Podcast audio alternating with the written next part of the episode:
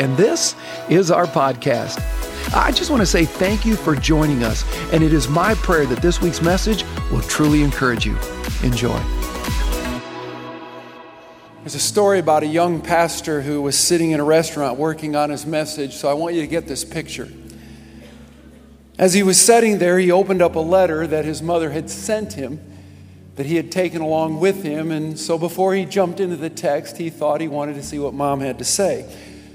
As he opened up, a $20 bill fell out. Now, this may mean nothing to you, but when you first go into ministry, uh, I always say this you never go into ministry to make money. Uh, if you want to make money in ministry, you become an evangelist. okay, anyway. And so when he saw the money fall out, he said to himself, Wow, how did she know?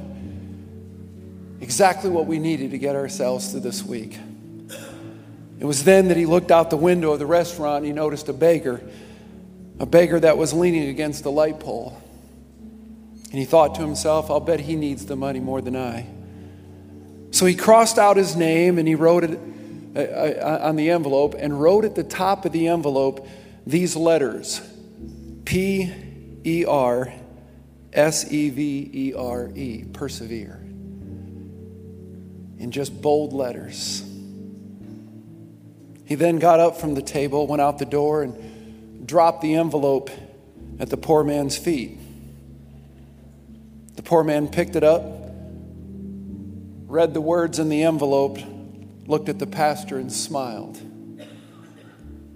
The next day, the same pastor, same restaurant, there to work on the same message, was sitting at the table when he felt a hand on his shoulder. And it was the homeless man.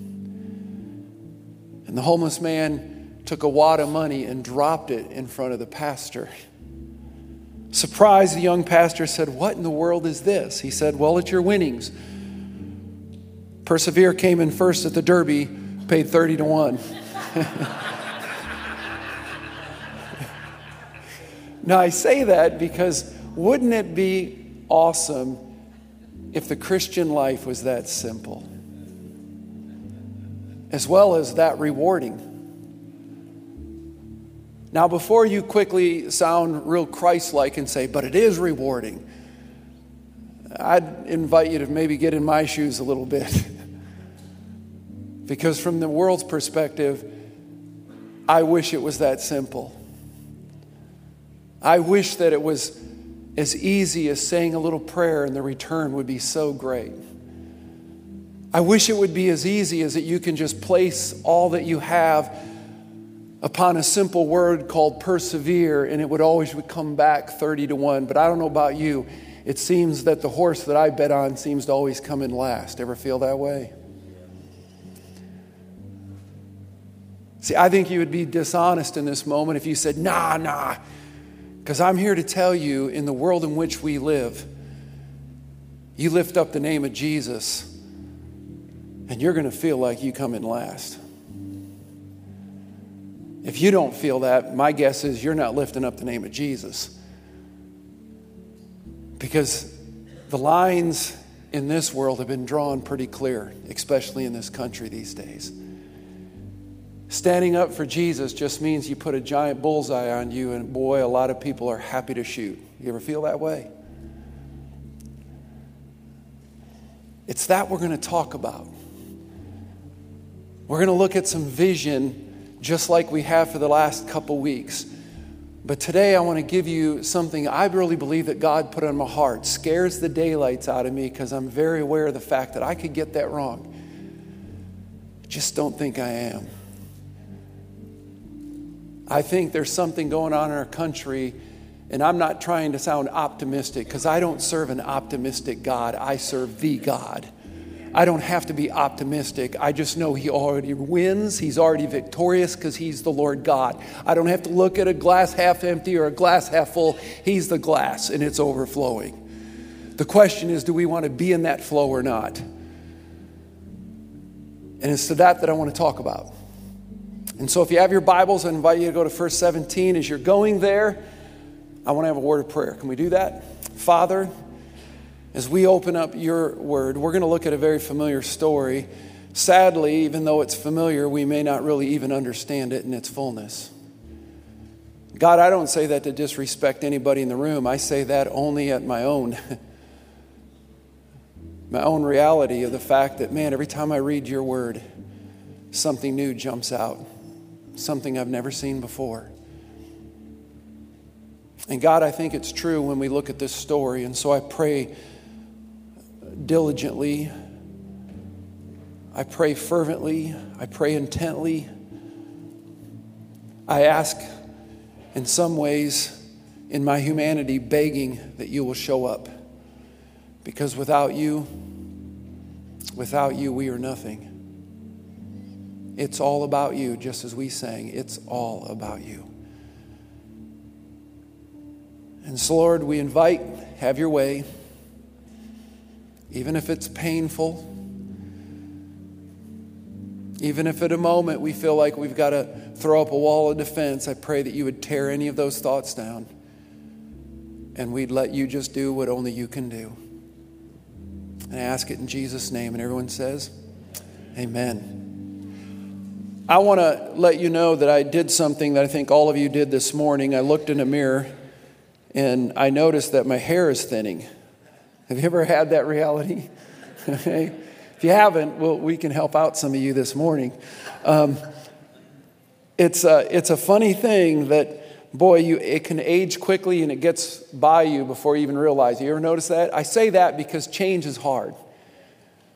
I know it to be hard in this country because there's a lot of people who exhaust a lot of money trying to keep themselves looking young.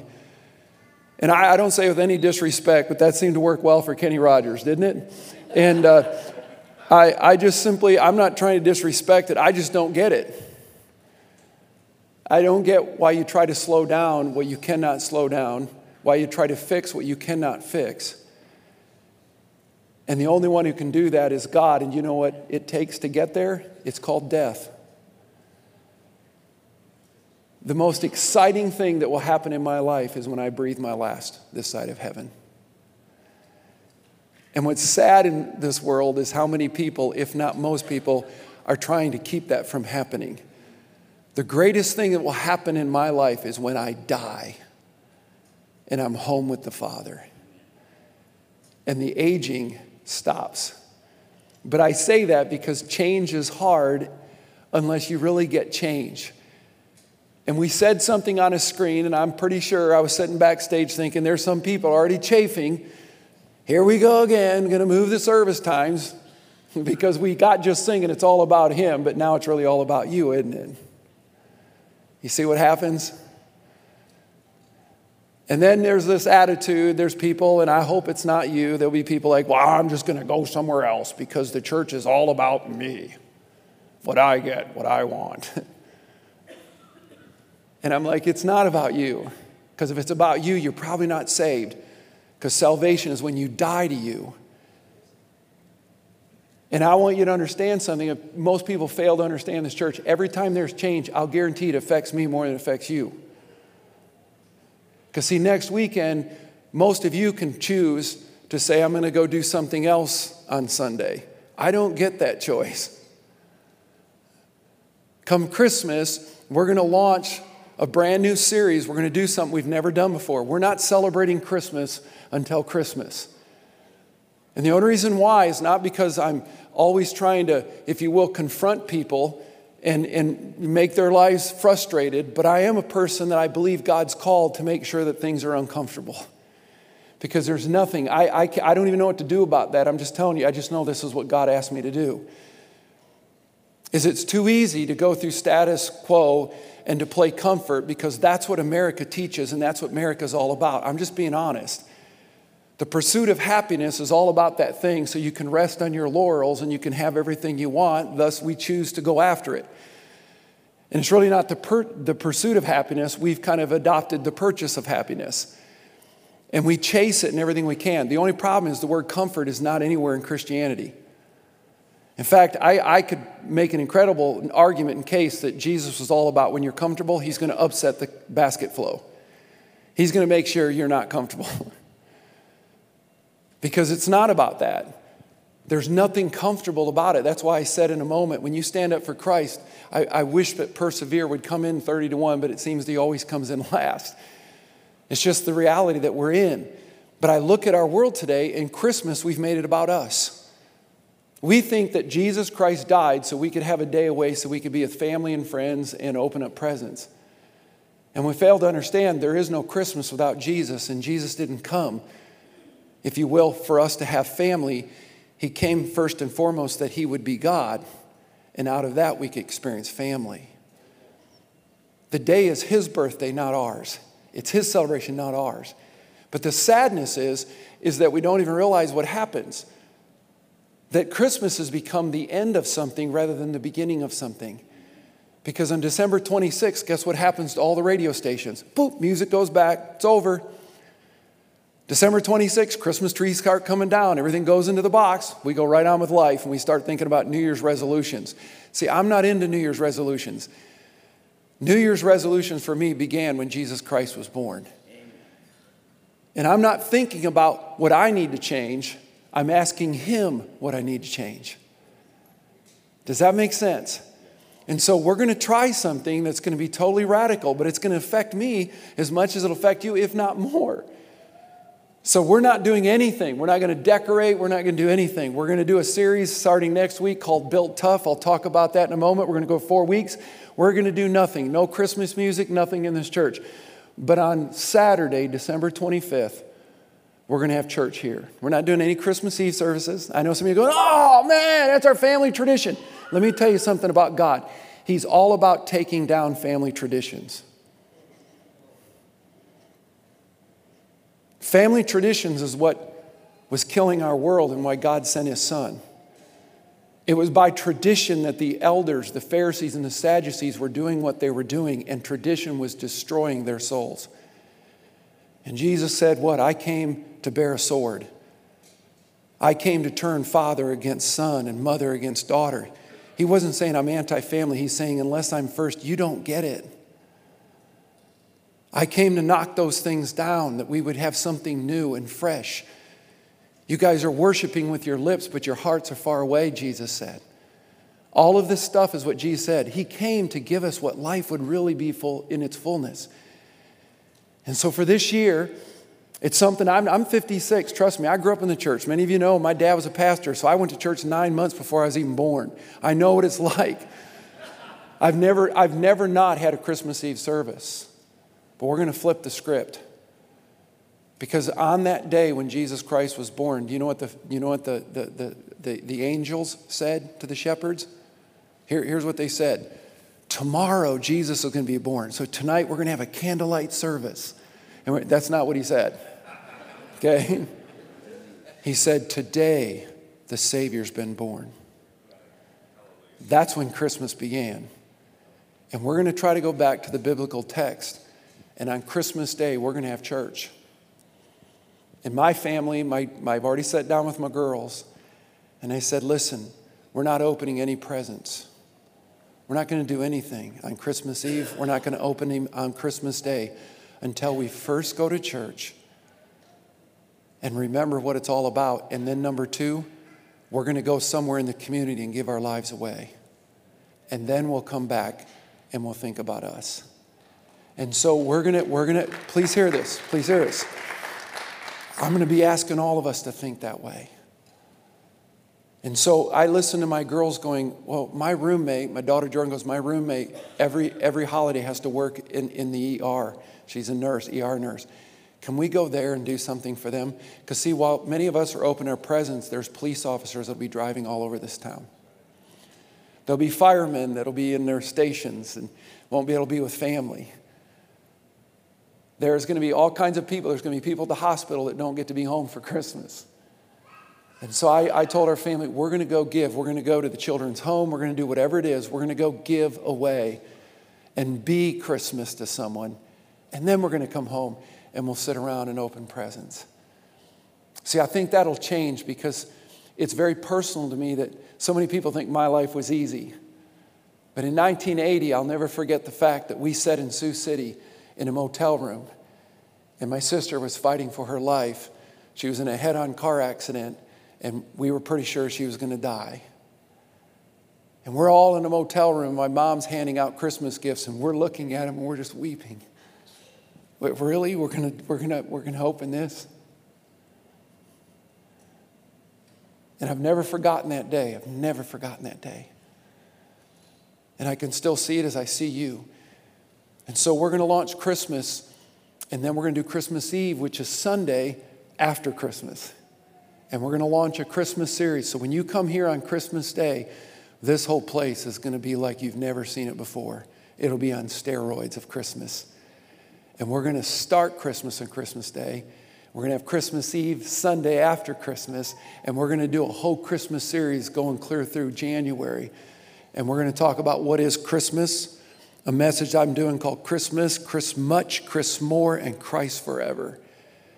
And we're going to walk into a new year with the whole idea that Christmas is not a day we celebrate, it's a life changing, unbelievable gift that will take us into the rest of our lives this side of heaven. Amen? That's what we're going to do. Okay? So just know that. But we're changing service times because we're really asking ourselves, listening, we, we, we know that COVID changed the world. But we needed the change in some ways. I'm sorry if you've lost some people. I've lost people too. But I know this whether it be COVID, cancer, or something else, we're all going to die. And it should heighten the fact that this isn't heaven, but there is a heaven, and not everybody's going there. Jesus said, narrows the gate.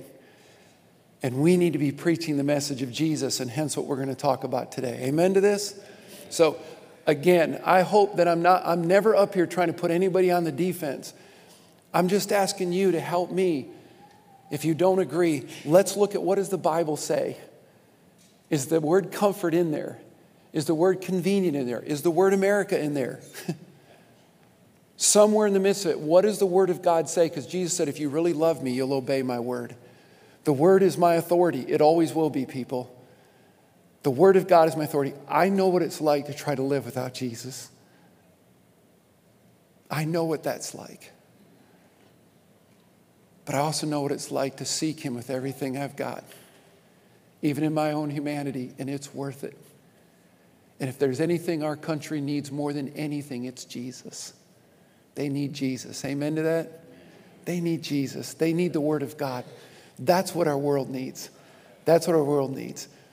And so I want to look at 1 Samuel 17, a story we're all familiar with called David and Goliath. Does, does anybody remember David and Goliath on Sunday morning, that little animation thing?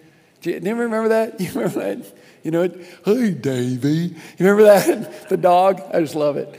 I used to watch that every Sunday morning. So, um, so it's crazy how those things stick with you. It's some of the worst produced stuff that you can imagine, but it made some of the greatest impact I've ever had in my life. Uh, unbelievable stories. So, if you've got your Bibles, 1 Samuel 17, beginning in the very first verse. I am going to, if you will, read from multiple translations. Please bear with me on that because there's some key wording that I'm looking for. And I'm also going to skip some verses. So it'll all be on the screen if you want to follow along with that. I will try to make sure that I, I, I always let you know where I'm at and what verse. So, beginning in the very first verse, here's what it says The Philistines assembled their troops for war. Saul and the Israelites, which is God's army. I want to help you with this. Anytime that you see the word Philistine and you see the word Israelite in the Word of God in the Old Testament, we're talking about the true dichotomy, the polarized opposites of heaven and hell. The Philistines weren't just pagan people, they represented the very evil that Satan is and was. And anytime you see the Israelites, you're talking about God's people, those who are supposed to be trusting who God is. And yet, even in the Old Testament, as it is today, there's a lot of people who claim to know God, but there's a lot of people who are not following God. Is that fair? So here we are. The Philistines assembled their troops for war.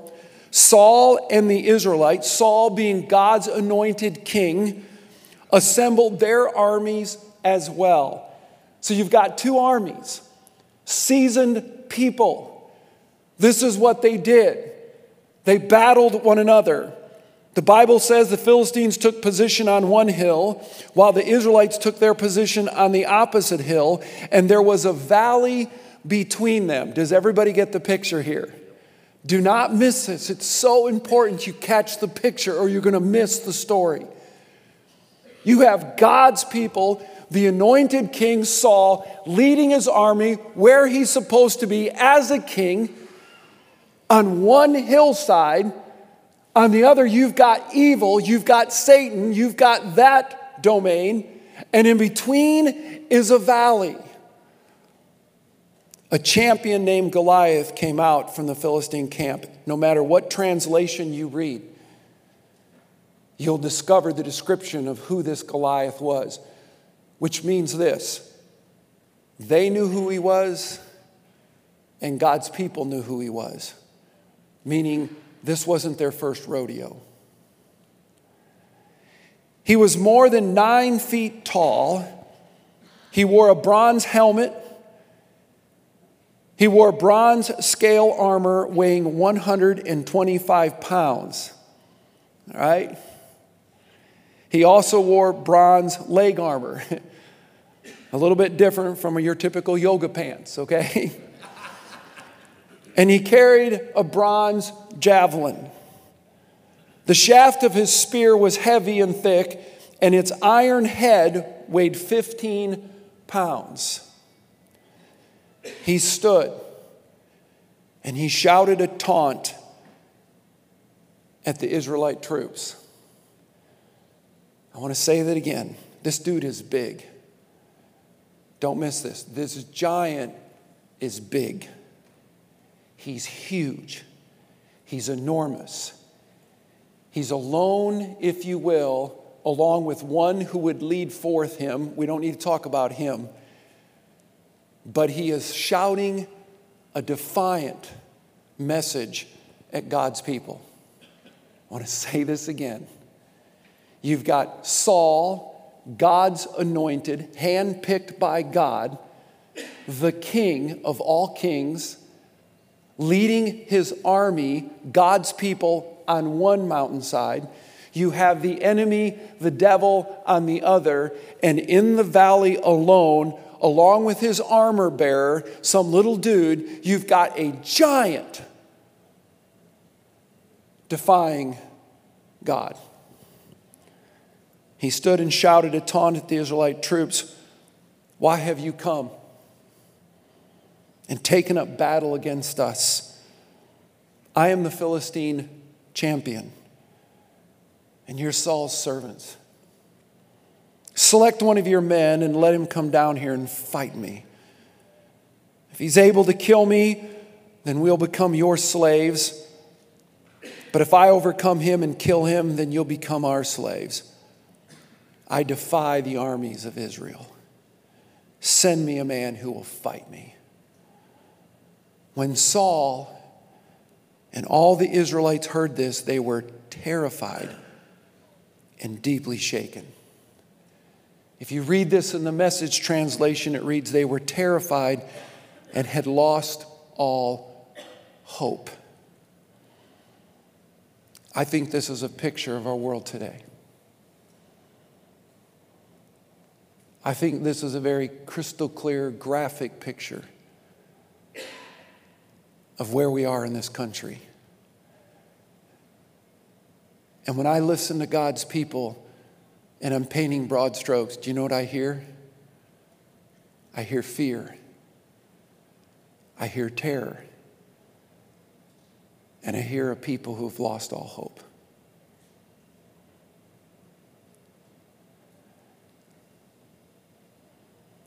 We are facing a giant crisis.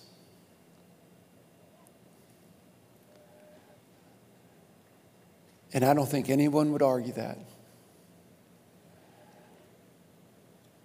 I think all of us would know that lines have been clearly drawn. And the moment that I say I'm a biblically conservative pastor, persevere moves to the end of the derby. A target gets magnified on my back, and I'm told all kinds of things that they don't even know about me. I'm a bigot. I'm prejudiced. I hear all those things. I got letters to prove it. Just from the sheer fact that I say that the Word of God is my authority. And you all have felt it too. My goodness, just listen to the medias. Just go out in the social world. Open up a newspaper. You don't have to go far to discover what people are thinking, what people are feeling, and where they stand. I think it's crystal clear. Healthcare reform, religious rights, immigration, sexuality, education, environment, economics, welfare, election integrity, gun control, racism, and it seems a new conspiracy arises every day, and people are chasing them with everything they got. Am I getting close to the corn here, people? And then we read in verse 16 of 1 Samuel 17, and for 40 days straight, Goliath came out, took his stand both morning and evening, and it seems like it's endless. It seems like this barrage grows more and more. And every day you wake up, here comes the taunts, here comes the giants. And the crisis seems to get louder and louder and louder. And I want to pause this for a moment and I'm going to get personal and I want to ask you, and I'm not asking you to shout it out. What's your Goliath? I'll help you. It's what you sit around with your brothers and sisters and you talk about over coffee. Do you know why you talk about it? Because it's a great concern of yours. Oh, I'm going to come back to this in a moment. What do you talk about the most? What is your giant that puts fear? When I hear people go, Oh, I get so worried about this next generation. What are they going to be raised up in? I don't know, probably the very thing that Jesus said was going to happen. There's a thought for you. I'm going to talk about that in a moment. See, I'm not freaked out about the next generation what they have to face. I'm going to tell you why in a moment. But what is it? What is it that you talk about and it consumes your mind? That puts fear in you, that paralyzes you, that keeps you like Saul in the Israelites on the cliff of today while there's a giant taunting the very God that we say we love. Please hear this. You don't have to name it, but I think that's the crisis because it's already named you. Because Satan knows what you talk about the most, and he knows what has you. And we're going to talk about that. And I'm going to give you the answer, believe it or not. So if you have your notes, I want to give you three characteristics of a giant crisis. And I'm going to talk about what God says the answer is. Here's the first one a giant crisis. See, you need to understand this. Please get this. You need to understand a giant crisis and what's going on. You need to get it because when you understand it, it changes everything. Here's the first thing a giant crisis always seems larger than life. It always does but it's supposed to. We'll talk about that in a moment. A giant crisis always seems larger than life. Obviously, that's what God's people felt. These are God's people. This dude, Goliath, was one big dude. He didn't just put fear in them, they believed he was unstoppable. Think about that for a moment. You know, about 12 years ago, after the famed preacher Donald Barnhouse graduated from Bible college, he was invited back to preach at their chapel services. When he arrived, he noticed that one of his old professors had come to sit and listen to him right in the front row. When he had finished his message, the old professor came up and said, Donald, I just want you to know if you ever come back again, I'm not going to come hear you. You see, I only come once, and I'm glad that you're a big Godder. You see, when my students come back, I come to see if they're a big Godder or a little Godder. And then I know what their ministry will really be like. Barnhouse didn't understand. He said, Can you explain that? He said, Sure. You see, some men have a little God. They don't realize it, but that's why they're always in trouble. They never see any miracles because they have a little God. So I just call them a little Godder. But then there's some who take on giants. They believe great things, and they actually see many of them to come true. I call them a big Godder. You, my friend, are a big Godder. Now, I say that because I want you to stop and think about that day on the mountainside. God's king and God's people for 40 days. They sat around campfires. What do you think they were talking about when they were sitting around those campfires?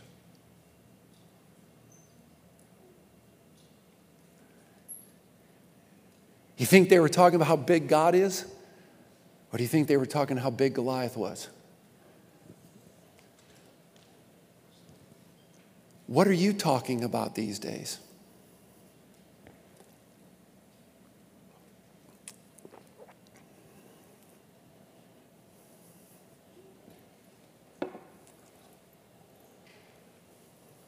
You talking about how big our current president is? Are you talking how big your God is?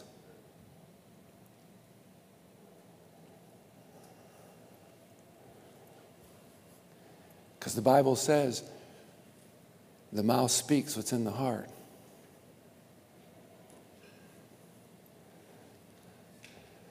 You freaked out about what's going on right now?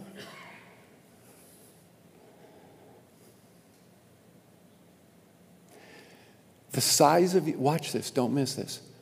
The size of your Christ determines the size of your crisis, not the other way around. Big God or little God or, see, when I pray, I don't tell God how big my giant is. I tell my giant how big my God is. You see the difference? A giant crisis, my friends, always seems larger than life. It needs to. Here's number two a giant crisis will seem greater than your resources, and is supposed to. See, every and any crisis will always make you feel helpless and hopeless. Let me say it again. Every and any crisis will always make you feel helpless and hopeless. You ready for this? And precisely why God puts them in your life. God loves it when you and I feel helpless and hopeless. Did you know that? It's exactly where God wants us to be. See, Goliath wasn't there by chance. It's not like God set up the, uh, up the battle and Goliath walked out and God went, oh, crap, who's that?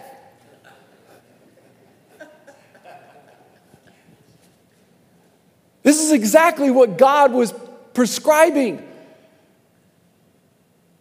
See, I don't believe that God causes the ugly in the world, but He'll definitely mostly allow it, and sometimes He doesn't doubt. You know why? Because nothing happens until it crosses the desk of God first. There'll be nothing in your life that God goes, oh, didn't see that one. That's why I tell people your giant, for the most part, isn't your crisis, it's your Christ. And God's trying to help your faith grow. I don't know if you ever heard someone say, God will never give you more than you can handle. Please hear this. Someone say, crap, okay? Because that's what that is. God always gives me something that I can't handle. He always does it. That's exactly what He wants to do. Keith can't handle this. Watch this. God just never gives me nothing He can't handle. This is exactly what God's doing in this moment. This is His people, His anointed king. Why are you guys paralyzed? What is it about you that a Goliath is bigger than I? The whole point of Christianity is that we can't and He can. By the way, if you're pursuing, uh, let me just say this if you're pursuing a dream that you can achieve in your own strength, you're pursuing a dream you shouldn't be pursuing. You remember when it says, A light is unto my feet and a lamp unto my path, the Word of God? If you can look up and see where you're going, you're probably seeing something you shouldn't be seeing. And if you can look up and understand what you're doing, you're probably understanding things you shouldn't know. In my life, for the most part, especially right now, all I have is the next step. I have no idea when I look up where I'm going. Right now in my life, as your pastor, all I have is the next step. But His word is enough to take it because He knows where I'm going. And I'm going to be obedient to that. I like the way John Ortberg says it. Is there any challenge in your life right now that is so large that you have no hope of doing it apart from God's help? The answer is yes. But watch what he says. If not, consider the possibility that you're seriously under challenged. And I think he's right. See, for God to show up and show off, you ready for this? He has to remove our control so we'll get under his control. The whole point of the story is what God can do, not what we can do. And so a giant crisis will always seem greater than your resources. It needs to.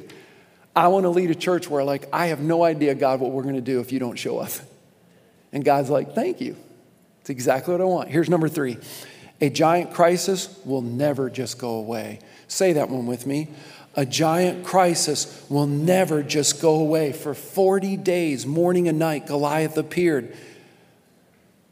And like an ostrich, they thought they could just stick their head in the sand. And I'm, I, am i am fearing today that that's what the American church has been doing. That's what they call prayer. Well, if we just keep our head, man, God, if you'll just, if God, and God's like, stick, come on, stand up, roll your shoulders back. We're in a battle, let's go fight. So, what can we do and how do we deal with a crisis? This is where it gets fun. So, if you have your Bibles, go to verse 17. Look what it says. One day, Jess, Jesse said to David, David is youngest, Jesse the father, says to David, David's just a boy, his youngest. Take this basket of roasted grain and bread and carry them quickly to your brothers and bring me back a report. Verse 20. So David left the sheep with another shepherd and set out early in the morning with these gifts as Jesse had directed him. He arrived at a camp and he greeted his brothers.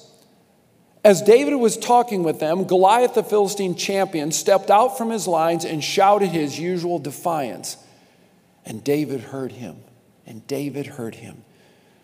As soon as the Israelites' army saw him, they began to run away in fright. Verse 26. So David asked the soldiers standing nearby, What will a man get for killing this Philistine and ending his defiance of Israel? And who is this pagan Philistine anyway that he is allowed to defy the armies of the living God? In other words, why are you letting this happen? Why are you letting this happen? If my people will humble themselves and pray and seek my face and turn from their wicked ways, if my people, if my people, if my people, I will heal their land. The key to America is us. It's nobody else, never will be.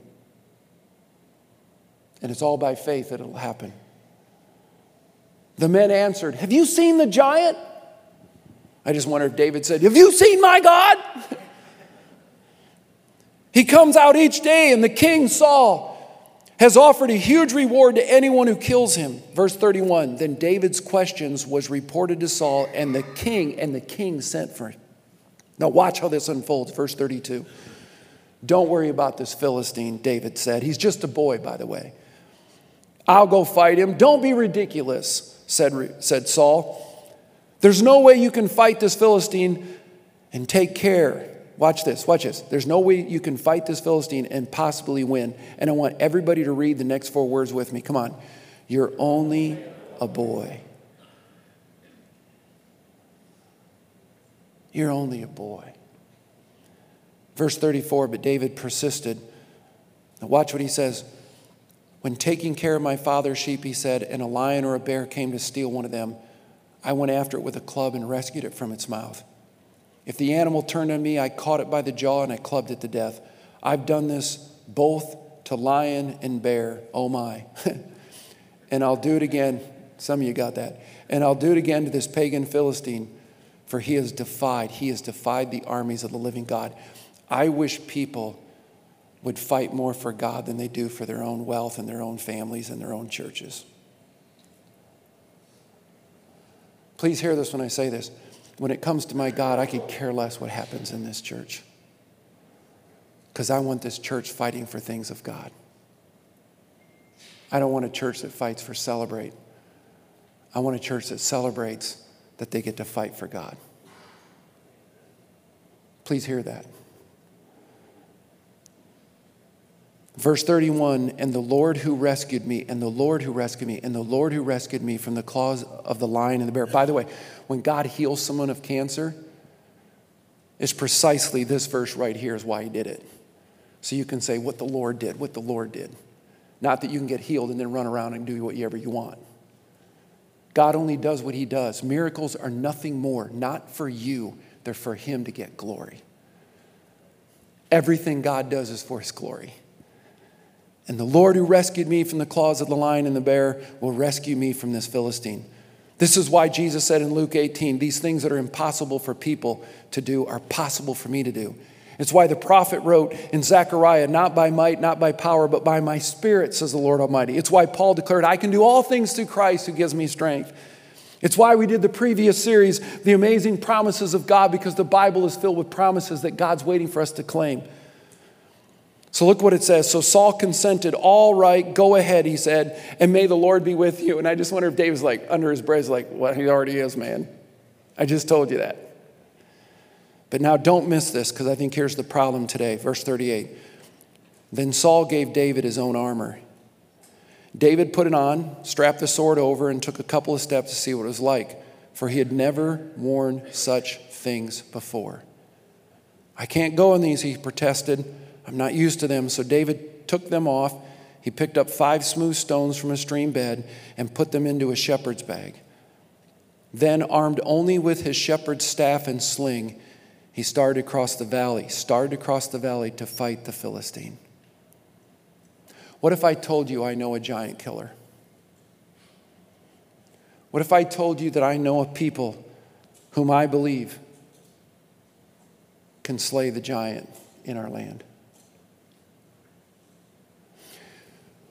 Wayne Cordeiro, I've shared this before, told a story 20 years ago. I remember being in Louisville, and I listened to him at a pastor's conference.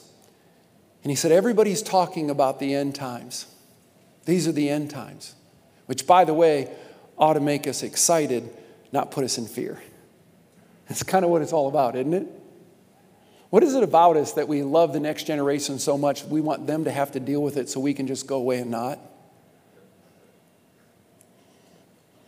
It's kind of like the dude who sits in the stands with his beer and he's well overweight, telling the coach and the quarterback how they should play the game. But he's never played it.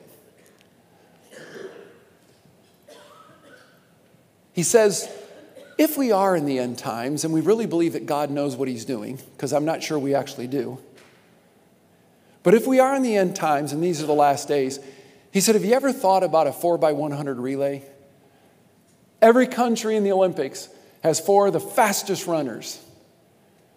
But we all know that it's the last leg that's the fastest and best for each country, and they call them the anchor leg.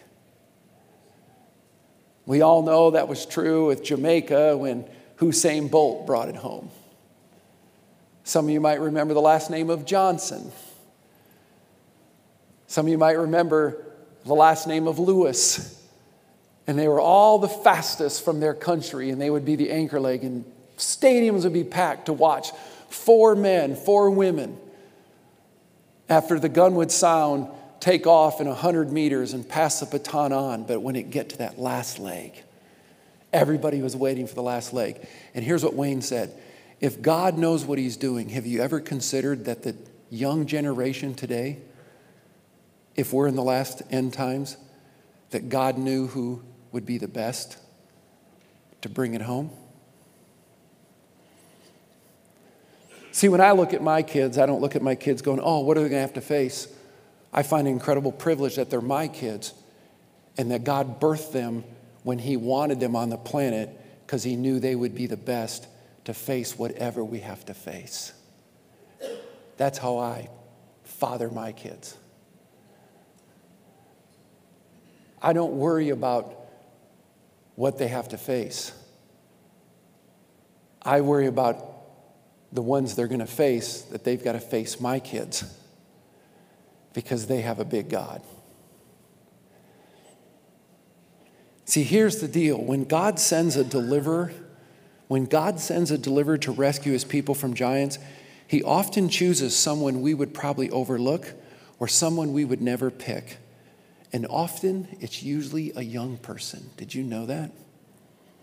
I mean, let's just go to Isaiah 11. Can I tell you what the prophet said about Jesus? A little child will lead them. Unto you born this day in the city of David is a baby who's the Savior. And all of Israel went, Oh, that can't be right. And 2,000 years later, all of Israel still waiting for the Savior to come because they couldn't accept the fact that it would be a baby, it'd be a child. Esther was 14 years old when God chose her to be queen and save the Jews from slaughter. She was 14. Samuel was 11 years old when God called him to be the prophet he was. Shadrach, Meshach, and Abednego were anywhere between 13 on the low side and 20 years of age when they were thrown into the fiery furnace and stood up for the name of God. Joseph was 17 years old when his brothers threw him in slavery, and six years later, he would be 23, 24 and God would use him to save the entire Israel race. Jeremiah was 17 when God called him into the most prophetic position that you could ever imagine and the most prophetic book that was ever written. He was 17 years old. Mary was 12 when the Holy Spirit came upon her and she became pregnant with the Savior of the world. Timothy was 21 when Paul picked him for his second missionary journey, and it was only a lad, a boy, that God would take his lunch and feed 5,000. Here's what I believe for God to do what only God can do in our world today, he needs new wineskins that are flexible, nimble enough for him to operate through. And these new wineskins won't be able to use our yesterday's methods. Saul's great mistake that day was not that he saw David as a boy, but he tried to give David what a warrior, a soldier, was supposed to have to go into battle. And David was wise enough to say, That ain't to work. The church that you and I grew up in is not to work today. And if we fight to keep it, we're going to lose. And this is where the tension comes in. The magic that lies in the hands of our young people, these stones that they'll pick up, are going to be dramatically different than the stones that we use to build where we are. I believe we need to celebrate where we've been us that are 40 years and older, but we can't assume that it's going to work today or tomorrow. If God, who rightly created all things, and we truly believe that, this next generation of Davids should not be doubted in, but invested in.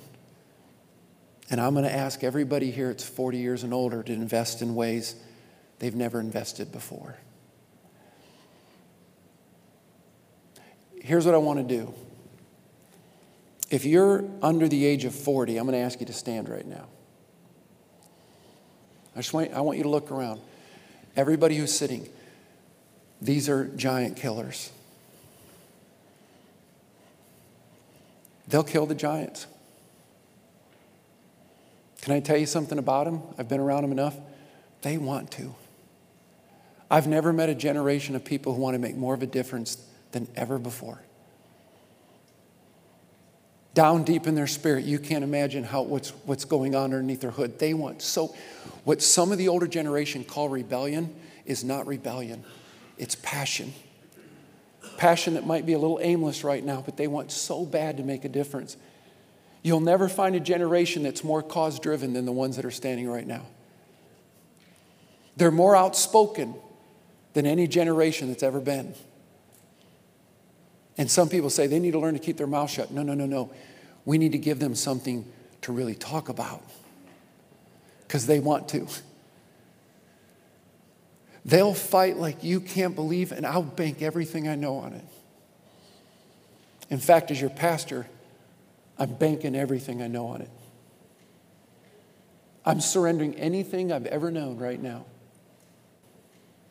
This younger generation's amazing. I, I'm not trying to make you feel comfortable. I want you to stay standing.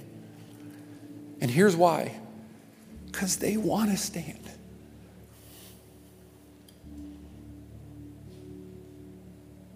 They just want to know that you believe in them. They want to know more than ever that you really believe that, that they could do something great. They're so hungry for it. This is why we tell you is there anything more important on Sunday morning than holding a baby in our nursery? Are you that busy?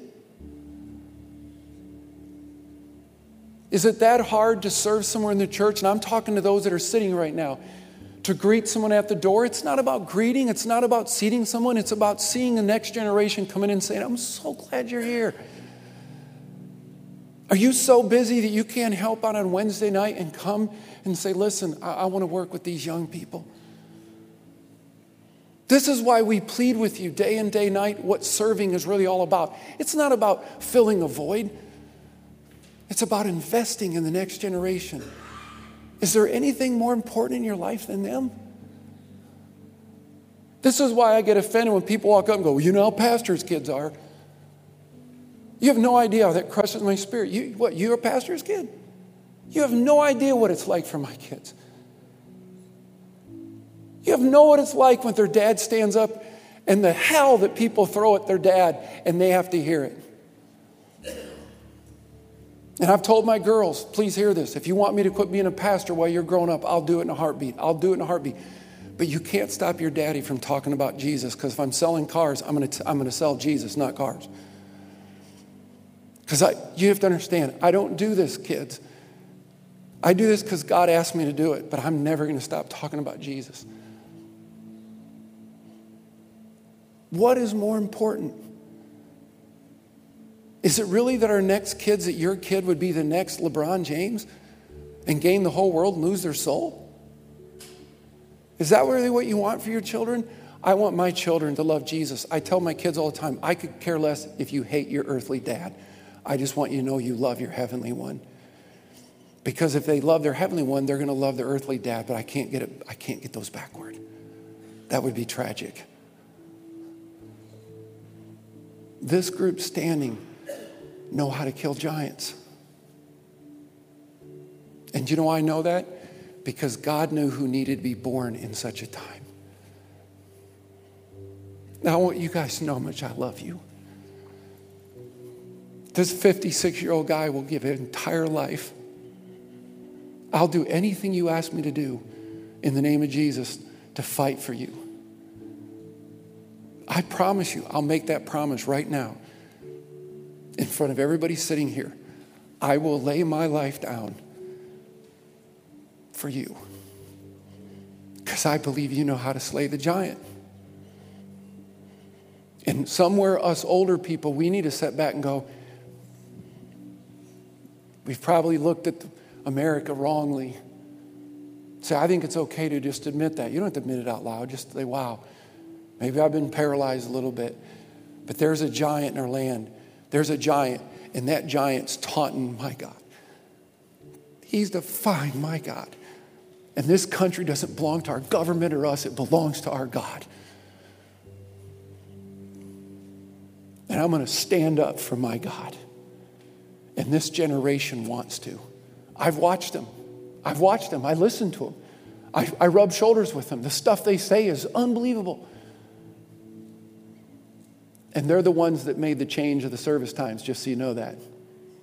Because you make the decision. You tell me what this church needs to be 20, 30 years from now, because 20 years from now, I'm probably going to be dead. Please hear this.